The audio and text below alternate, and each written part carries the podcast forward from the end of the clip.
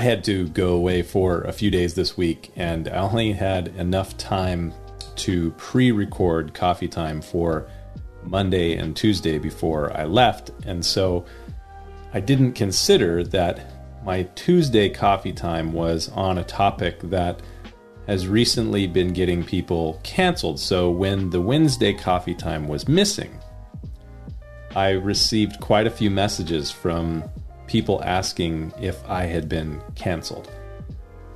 Well, as I said at the top of the message, the reports of my cancellation have been greatly exaggerated. I am still here. I have not been canceled. That said, speaking of cancel culture, I went away for a few days this week with three of my closest friends in ministry Pastor David Guzik, Pastor Lance Ralston from Calvary Oxnard, Pastor Chuck Musselwhite from the Village Chapel in Vandenberg Village. And yesterday, we spoke for several hours while we were driving through the beautiful metropolises of Baker and Barstow, California. Absolutely stunning real estate. And we were talking about things happening in our culture. And one of the things that we talked about was on one of the most important issues in Scripture the topic of forgiveness. Jesus said, And whenever you stand praying, if you have anything against anyone, forgive him, that your Father in heaven may also forgive your trespasses. But if you do not forgive, neither will your Father in heaven forgive your trespasses.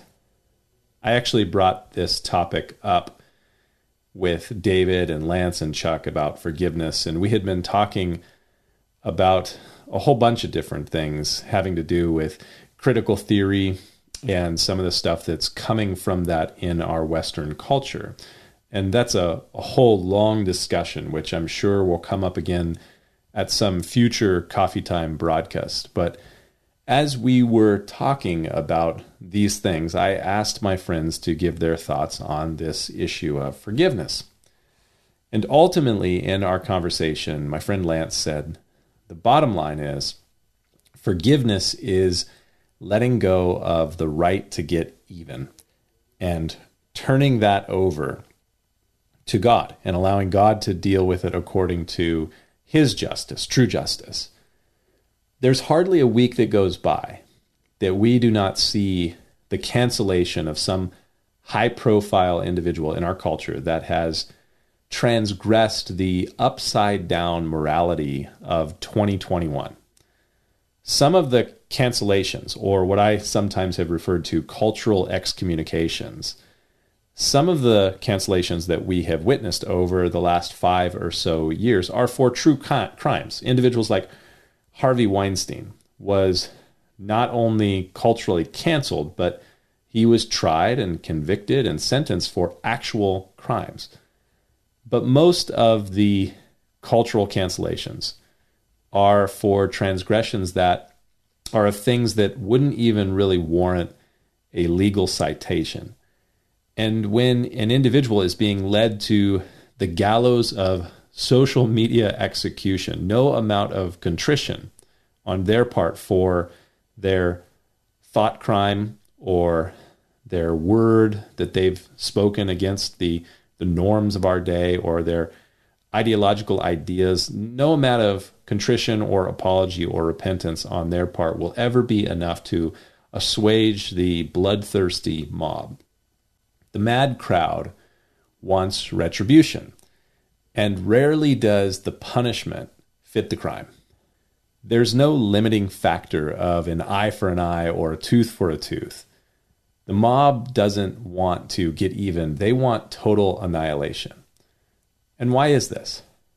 I want to suggest to you that it has much to do with the fact that many, if not most, within our outrage culture have never really tasted the sweetness of forgiveness. Jesus spoke often of the importance of forgiveness, and when he taught of our obligation as his followers, as the children of God, our obligation to forgive, he tied it back to the forgiveness that we have received from our Father in heaven. And if you have received the Father's forgiveness, and you are therefore now a child of God, it ought to be seen in your new nature that you forgive as He has forgiven you. That is, you let go of your desire for retribution, and instead you have compassion. The mantra of our moment in Western culture is diversity, equity, inclusion, and retributive justice. These things will not satisfy and they will not ultimately result in in anything that brings people together. In fact, they they ultimately will result in more anger and division. So what our culture needs far more than these things is to taste of the sweetness of forgiveness because in reality we all deserve total cancellation. What we need is forgiving grace and mercy. Something to think about. We'll see you next time.